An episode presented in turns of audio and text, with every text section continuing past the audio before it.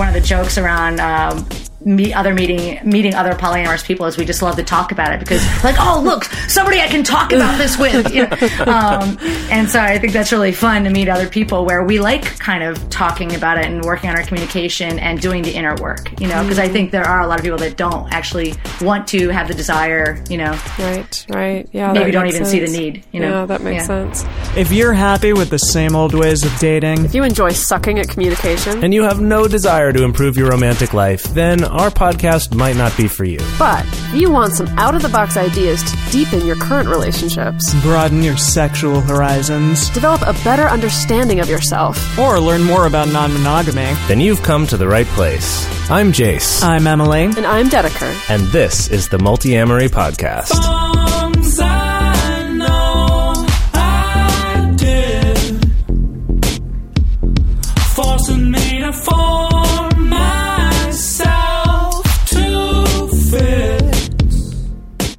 On this episode of the Multiamory Podcast, we are talking with special guest Kitty Chambliss. Kitty Chambliss is a polyamorous and sex positive speaker, author, educator, and relationship coach, and an activist and founder of Loving Without Boundaries. Kitty's work has been featured in stories from The Polycule, Postmodern Woman, the You Share Project, and the upcoming book Coming Out Poly as well as other publications around the globe.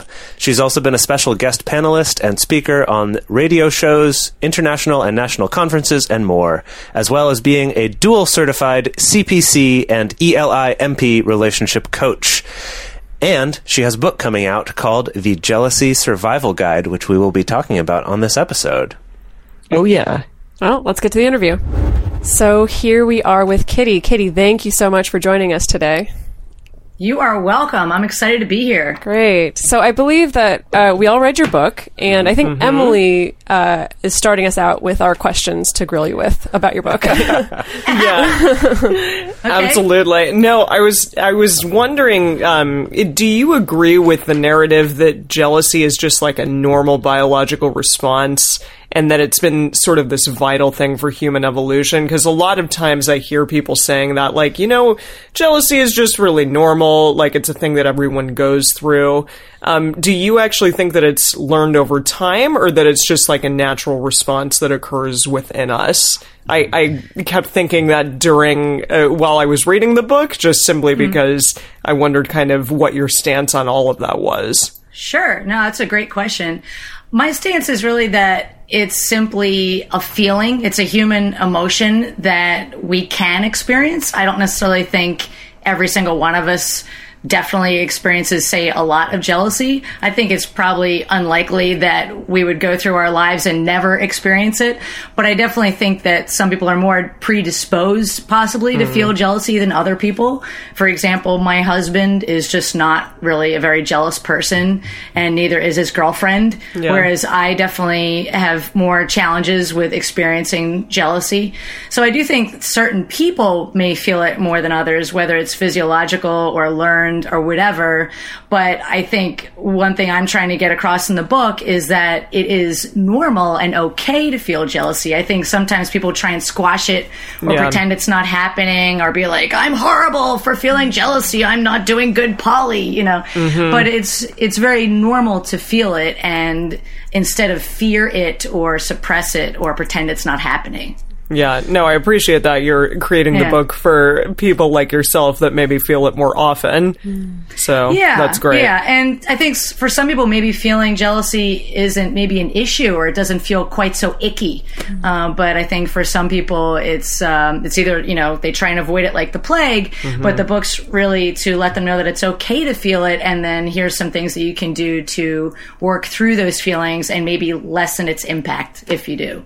Yeah, that's that's great. It's something I've noticed with a lot of the blogs and other writings and stuff out there about polyamory that I found there's a fair number that are written by people who don't seem to experience much jealousy. Mm. And I think that those types of people are the minority of of most of us, but they're the ones who because everyone else looks at them and goes, "Oh gosh, you do this so well."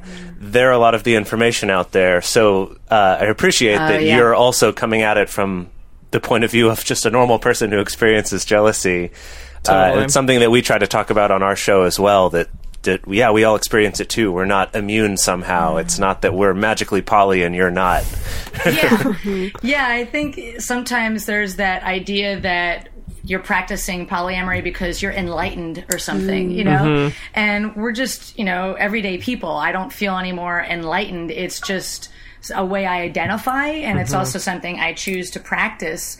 But I think partly I'm choosing to practice working through some of these tough things or working to, on my communication so that I can learn to express these challenging emotions that are hard to talk about sometimes, you know, or, or nervous to talk about, and trying to give people the tools give that they can have uh, smoother conversations with their partners when things like this come up. Right.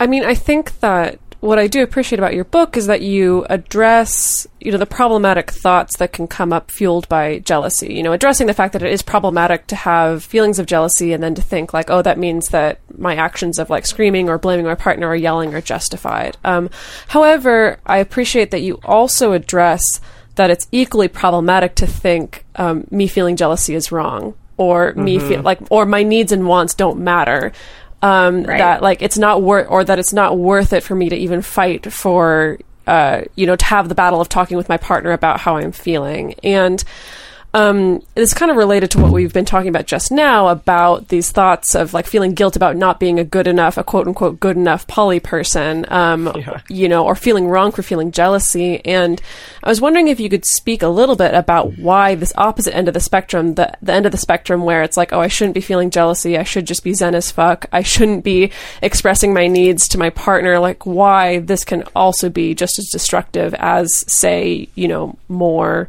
well, I guess destructive jealousy, where where you are yelling and screaming and stamping your feet and making demands on your partner. Yeah. Well, I think it, a lot of times people will suppress their own needs. Like in the in the towards the end of the book, we talk about um, one of the communication styles is nonviolent communication, and realizing that uh, sometimes some of our challenging emotions, such as jealousy or anger or anything like that, we're partly feeling it because there's a need or a need that's not getting met or a value that's getting violated or a boundary that's getting violated. So I think often we'll either pretend, you know, pretend our needs don't matter or we're not maybe honoring our values or we're letting somebody cross or violate a boundary. And it, there, comes a point where you need to kind of, um, if you want to say stand up for yourself in those type of situations or learn to understand what your your needs are and then learn how to express them in a way that your partner can hear you versus the screaming and ranting and raving you know and, and also acknowledge like you were saying that it's okay to have these needs and to learn how to um, figure out how to get them met and to then make a request of your partner. Like instead of making a demand like i don't want you seeing that person anymore practicing veto power you can make a request like um, i feel maybe we're not spending enough time together do you think maybe we could i'm feeling a little excluded you know can we maybe talk about that a little bit so there's um, constructive ways that we can that we can be doing that Right. And I think that's something that I keep coming back to often in my own coaching practice. And what we've come back to many times on this podcast is this idea that it's such an important skill to be able to tell the difference between what is me just having some uncomfortable personal growth and versus what is what is me in a situation where boundaries are being violated or where I'm not getting what I need.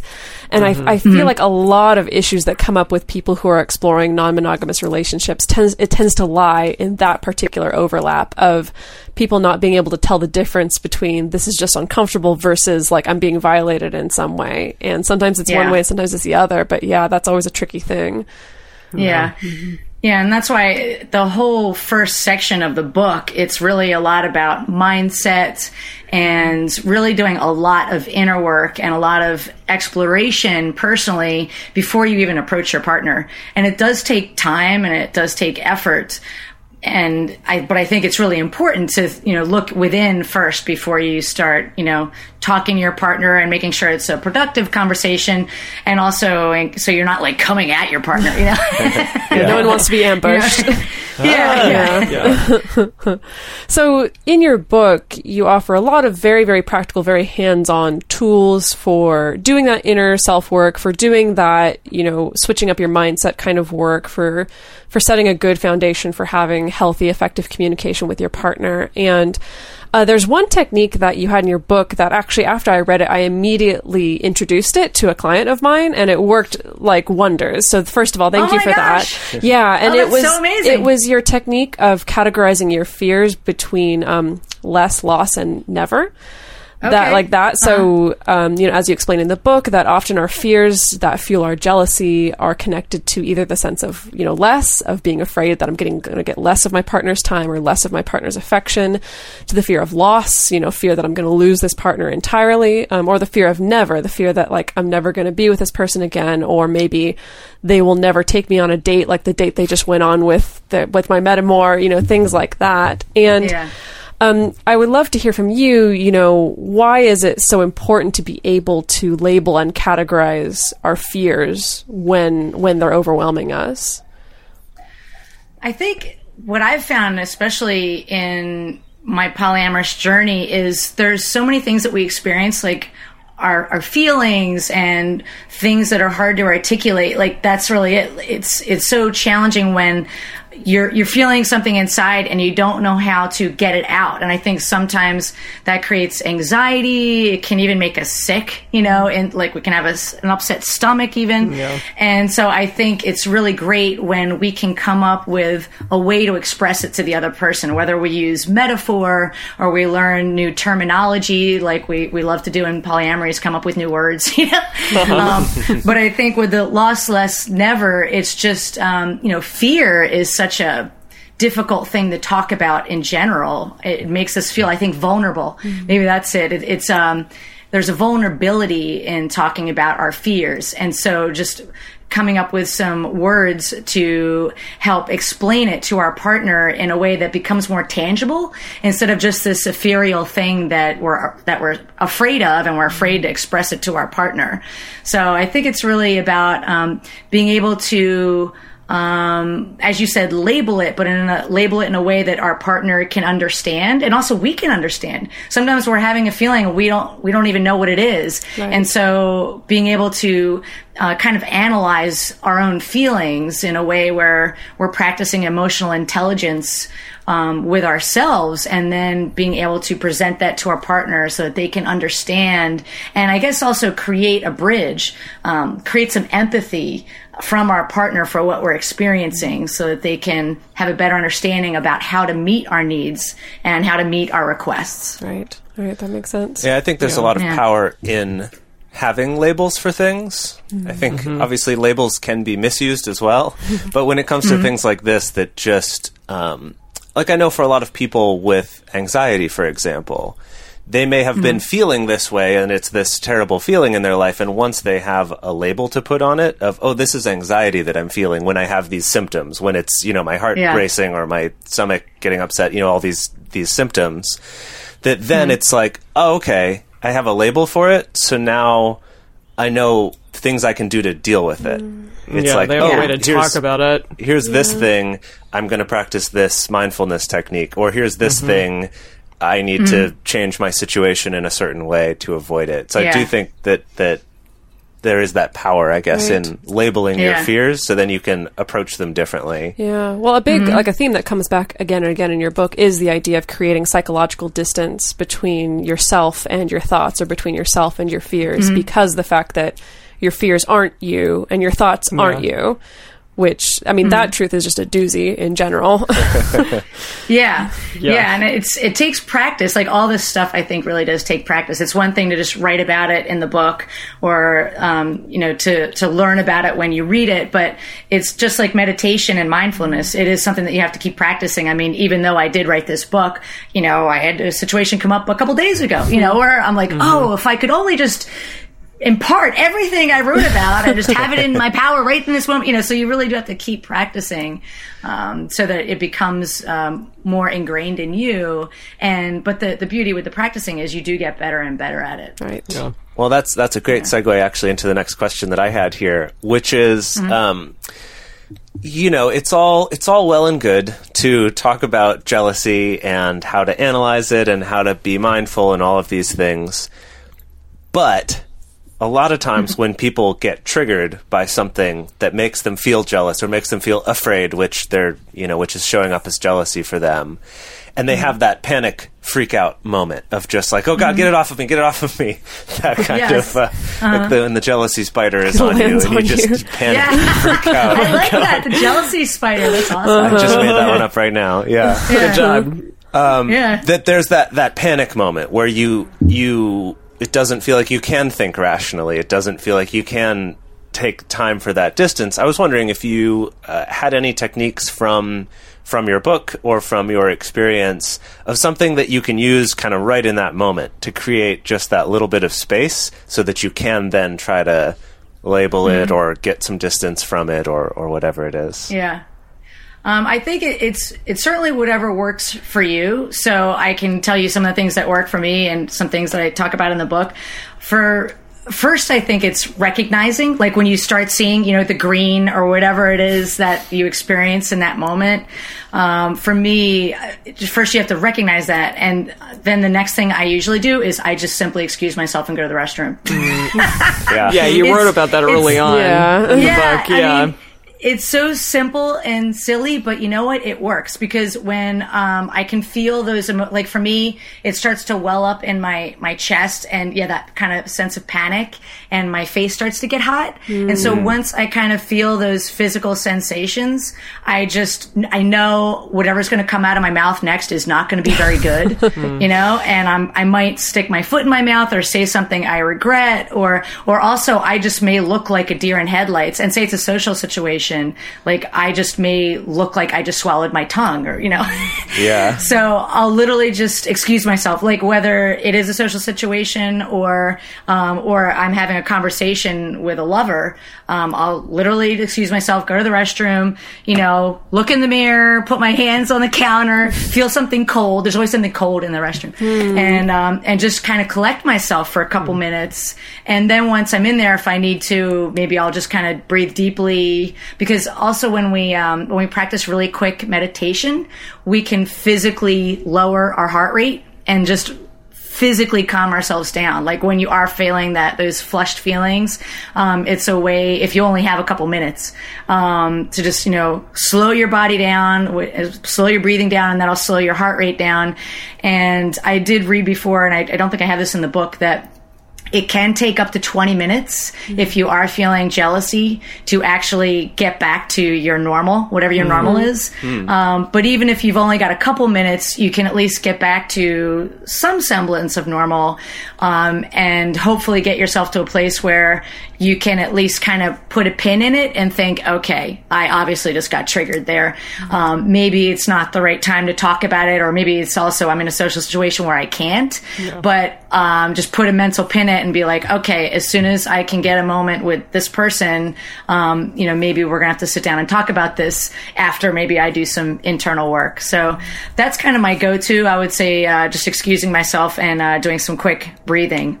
Um, but I also would say um, just not talking. Like if you can, if you're in a situation where you can't excuse yourself, just don't open your mouth until you're really kind of ready to, you know. Because I find sometimes if I uh, let myself go, um, you just don't know what's going to come out when you're kind of in that frenzied panic state. Um, you know, it's and it could just go really bad really fast. Mm-hmm. you Yeah. Sometimes when a spider lands on me, I do have to do that same thing in the bathroom afterwards. Of like, okay, it's okay, Yeah. it's all right. Yeah. It was a tiny spider. It's okay.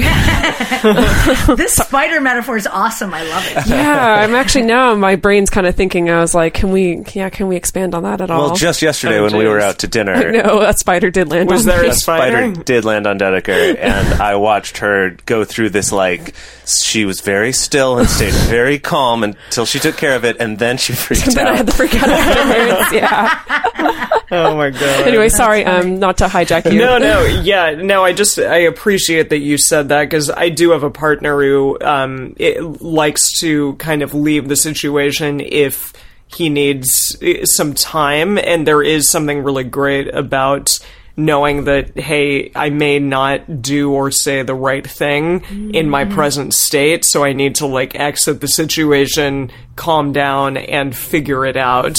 Um, Yeah. so i appreciate you saying that yeah just because i think it is so true and i know when you get a little bit of like distance from the issue and from the mm-hmm. problem how much better it can go in hindsight and Yeah. when you're looking at it not right in front of you but kind of from mm-hmm. 30,000 feet so yeah Yeah, exactly, exactly. Yeah, so I think yeah, in that case you're putting a little physical distance, but I do find Sure. when I do go back to the situation, I can be a little bit more of an observer. absolutely and that helps too. Like I just think, all right, I'm just gonna try and enjoy the rest of the evening, and I'll come back to this later. You know, Yeah. and then uh, and I think just that process of then practicing observing the situation and uh, from a calm place uh, helps you remain calm too.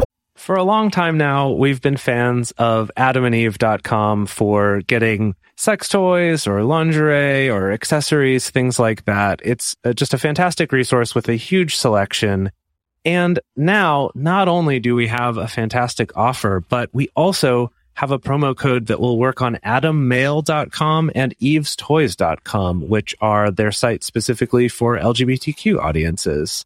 And our code is fantastic. It's 50% off of almost any item in the store and free discreet shipping when you use our code MULTI.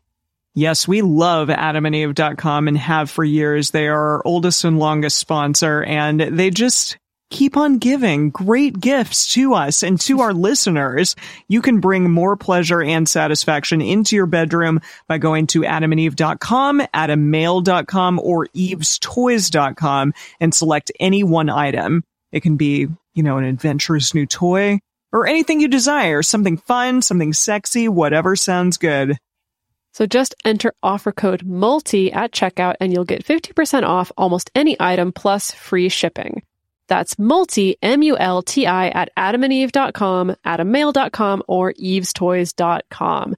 This is an exclusive offer that is specific to this podcast and it's better than any offer that is currently available on their site. So again, use code MULTI to get you not just the 50% discount, but also the 100% free shipping. Code M-U-L-T-I. if you still employ like all of these techniques, do mindfulness, like really do want to be non monogamous and want to be there eh, for your partner in that way, but you just simply feel you cannot do that, is that a thing? Like, are there actual polyamorous people and are there actual monogamous people? Do you think that that's something that exists? Or do you think that everyone could employ these techniques and ways to understand and figure out how to be not as jealous in a polyamorous situation. Mm-hmm. Well, I mean, I'll take that in a couple different ways. I think if you either identify as polyamorous or attempting to practice polyamory and say the jealousy is either really, really strong or where it feels like it's impacting your emotional well being or just your well being in general, or also maybe you're not willing to really work on whatever, however it's coming up for you, or working on um, your communication techniques, I would say you may want to question whether polyamory is good for you. You know, may, like I think that's a valid thing because I think if um, we we still at the end of the day have to be emotionally and mentally healthy. You know, so if you're finding that it's you know you're crying all the time or you're depressed um, or you think you're a horrible person because you can't figure out this jealousy thing, then maybe polyamory might not be for you. You know, and I think that's valid. You know, Yeah. and I think one could say that's related to maybe your maybe you you thought your values were X, but they're really Y, and you were trying to put a square peg in a round hole. And I think that could be very valid. Um, and f- same thing for um, a monogamous person. I think if um, I have people that a lot of my friends do practice monogamy, and a lot of them tell me when I've come out to them as polyamorous, oh, I could never do that. I could never do that. And I think it can be very valid um, for somebody to say, I could never do that. That's just not for me. And I think that's also a very valid choice. But I would still kind of maybe put that back to, well, then that as long as you're living in alignment with your values and and you're you know feeling happy about the way you're living your life i think again that can be very valid. And i do think that some people may be more predisposed to jealousy or anxiety or things like that. So i think at the end of the day we still have to make the right decision for each of us. Yeah. um, i do think that we can work on these things if we want to, but I think that you also have to be willing to and also have the ability, you know? So, um, I think just like anything else, I think there's people all across the spectrum. Yeah. Yeah, it's, it's So, yeah, so go ahead. th- just that that that statement of oh, but I could never do that. I, I do feel like it's one I hear from people so Yeah. often. yeah. But but I will say I have known people who've said that, and then maybe next time I talk to them a year or two later, now they're in some kind of non-monogamous mm-hmm. relationship. That that mm-hmm. you know, it's it's so hard to say whether it is this innate orientation that they just know this truth that they can't do it, or if it's or if it's just that their brain hasn't gotten there yet because they've never been presented with it before and mm-hmm. uh, Yeah, I'm glad you said that because I think it's important that somebody just may not be ready. You know, so I think that goes back to you know, are you willing to put in the work? You know, maybe you're just not ready to. You know, maybe you will be ready later. You know, and that's totally okay. You know, I don't think there's anything wrong with that. I think we should all be able to go at um, a, a pace that feels good to us, and I think. Um, it comes back to also safety. Like when you either get to a place where you feel safe, you know, to maybe explore something that's maybe out of your comfort zone, great. But maybe you're not feeling that yet, you know? Um, and I think it's important to feel safe. I think that goes back to feeling that you're emotionally and mentally well. You know, I, you want to explore from a place of safety. So you know, I, I can I can understand like if say somebody is um, you know again suffers from either depression or anxiety, like maybe that's maybe you're not feeling in a safe place to be grappling some really tough things at that point in your life if it's temporary. You know, Definitely. yeah, that's a great point to Yeah. take the bigger picture into account like that. yeah, Yeah. yeah. Uh, so, actually, though, to continue on this uh, vein of talking about monogamous relationships, you mentioned in the book that that learning to manage jealousy and not allow it to be the one controlling you uh, is something that gets talked about a lot in non-monogamous relationships, but is also incredibly important in monogamous relationships. But people tend not to think about it as much. And so I- I was curious to hear from you, from your experience of seeing monogamous people, either that you've you know worked with in coaching or just people that you've known. It- What kind of transformations you've seen when these monogamous people start thinking about, you know, thinking about jealousy differently, thinking about jealousy as something they can manage rather than something that is kind of out of their control, which is the cultural narrative that we're given. I'll be honest with you. I mean, I would say most of the people that I know who are monogamous are a lot of those people who say, "Oh, I could never do that." You know, when I mm-hmm. talk about polyamory, and I also see a fair number of um, monogamous people experiencing jealousy in other ways, like um, jealousy of uh, somebody gets a promotion that they wanted, or jealousy of their friends, or of the glamorous trip that somebody took, and um, at the risk of it sounding like a little bit of a generalization, I kind of notice those people not necessarily working on that. Like I don't I don't know that they maybe have the desire to work on working through some of those uh, jealousy issues or working on their communication techniques. Um, so, and I guess most of my clients tend to be those that are either opening up or already practicing polyamory. So I can't really say that a lot of my clients um, are monogamous practicing. I do have uh, I do have situations where one person is mainly uh, feels monogamous and the other person is polyamorous, and they're trying to see if the mono poly thing can work. So in those cases. There's a spider on my wall. Oh gosh! That's really funny. Don't let it jump on you. I know. Stay there, spider. Um, but um, So, but I will say that, yeah, it is pretty neat. Um, I do have somebody who is actually uh, about to become a client, and I gave her just the first chapter of the book before I had written the rest of it. And uh, in one of our early conversations, she was talking about jealousy like it was the plague, and like she should never be feeling it, and like she was a bad person for feeling jealousy. And so it was neat after she read the first chapter, which just starts to talk about, you know, hey, it's a feeling, it's human, it's okay to feel it, and you can work through it if you want to. She said that that was really a revelation for her, just to know that it, it wasn't something to suppress or that it made her a bad person or like she could never actually practice polyamory if she was going to feel jealousy. So I did get to see that um, kind of epiphany that she had in herself, um, but we haven't actually like worked through it all. But she's excited about it. She's excited. She's I haven't sent her the book yet, but she's really excited to read it. So Excellent. um, so I look forward to seeing more of those journeys, but they tend to be more uh, in my world. It tends to be more people that either want to enter the polyamorous world or already in it.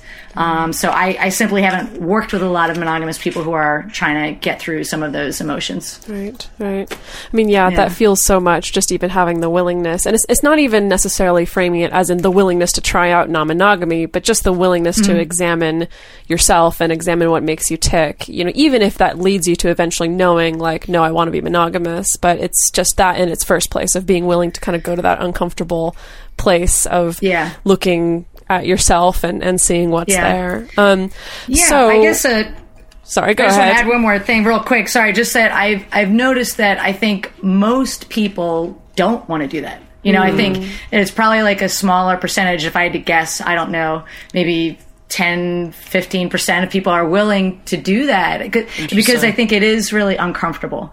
Um, and so I, I love meeting new people like yourselves who we kind of, with one of the jokes around, um, meet other meeting meeting other polyamorous people is we just love to talk about it because like oh look somebody I can talk about this with you know? um, and so I think that's really fun to meet other people where we like kind of talking about it and working on our communication and doing the inner work you know because I think there are a lot of people that don't actually want to have the desire you know Right, right. Yeah. Maybe don't even see the need, you know? Yeah, that makes Yeah. sense.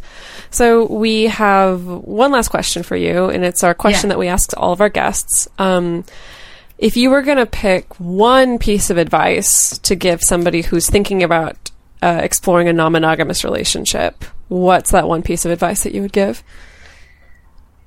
One piece of advice I would say is, and this is partly based on uh, my own experiences, which is I would just do a lot of inner work in the form of research in the form of after you you know read a lot of those materials really try and absorb it and maybe whatever works for you journal about it talk to people who are practicing it. Really uh, do the homework before you go and just say okay now we're gonna want to do this right now you know or this is who i am you know like do do the work um, ahead of time uh, however that work looks for you and and uh, just using myself as an example i i read and researched for about two years before we even attempted to really open up our relationship with my my husband my primary partner and and I think the window of, of research time could be different per individual, but I think it's important to uh, at least do some sort of homework ahead of time. Yeah, that's a good one. That's a good Yeah, one. Thank you. For sure. So Thank people you. who uh, who do read the Multiamory blog will already know that Kitty often contributes to the Multiamory blog, um, and she's given us some fantastic work for sure. But Kitty, can you tell us um, if people are interested in your book or interested in reading more of your work, where can they go to find that? Sure. My website is lovingwithoutboundaries.com, all spelled out. And I am also under that same name on Pinterest and on Twitter. I'm at Poly Talk by Kitty. And, but you can also find everything pretty much at Loving Without Boundaries. That'll take you wherever you need to go. And I do uh, some contributing works, of course, with with you guys, and yeah, and the book will be out uh, hopefully extremely soon. First the Kindle version, and then the print version. So Excellent. All right. yeah, Great. So exciting. Yeah. Thank you. Well, thank, you so you much, much. Kitty. I've loved talking to you guys. Thank you so much for Thank having me on the show. Thank you for reading the book and your incredible questions. Thank you for creating it. All right. Absolutely, absolutely. That was awesome. Thank you so much, Kitty. Um, and if you'd like to have your question or comment played on the show, you can call us at 678 MULTI 05. Um, yeah. Okay. International listeners can also leave a voice message for us on Facebook, and you can also email us at info at multiamory.com or send us a message on Twitter, Facebook, or Instagram. To support our show and join our private Facebook community, go to patreon.com slash multiamory. Multiamory is created and produced by Jase Lindgren, Dedeker Winston, and me, Emily Matlack. Our episodes are edited by Mauricio. Our social media wizard is Will McMillan. Our theme song is Forms I Know I Did by Josh and Anand from the Fractal Cave EP.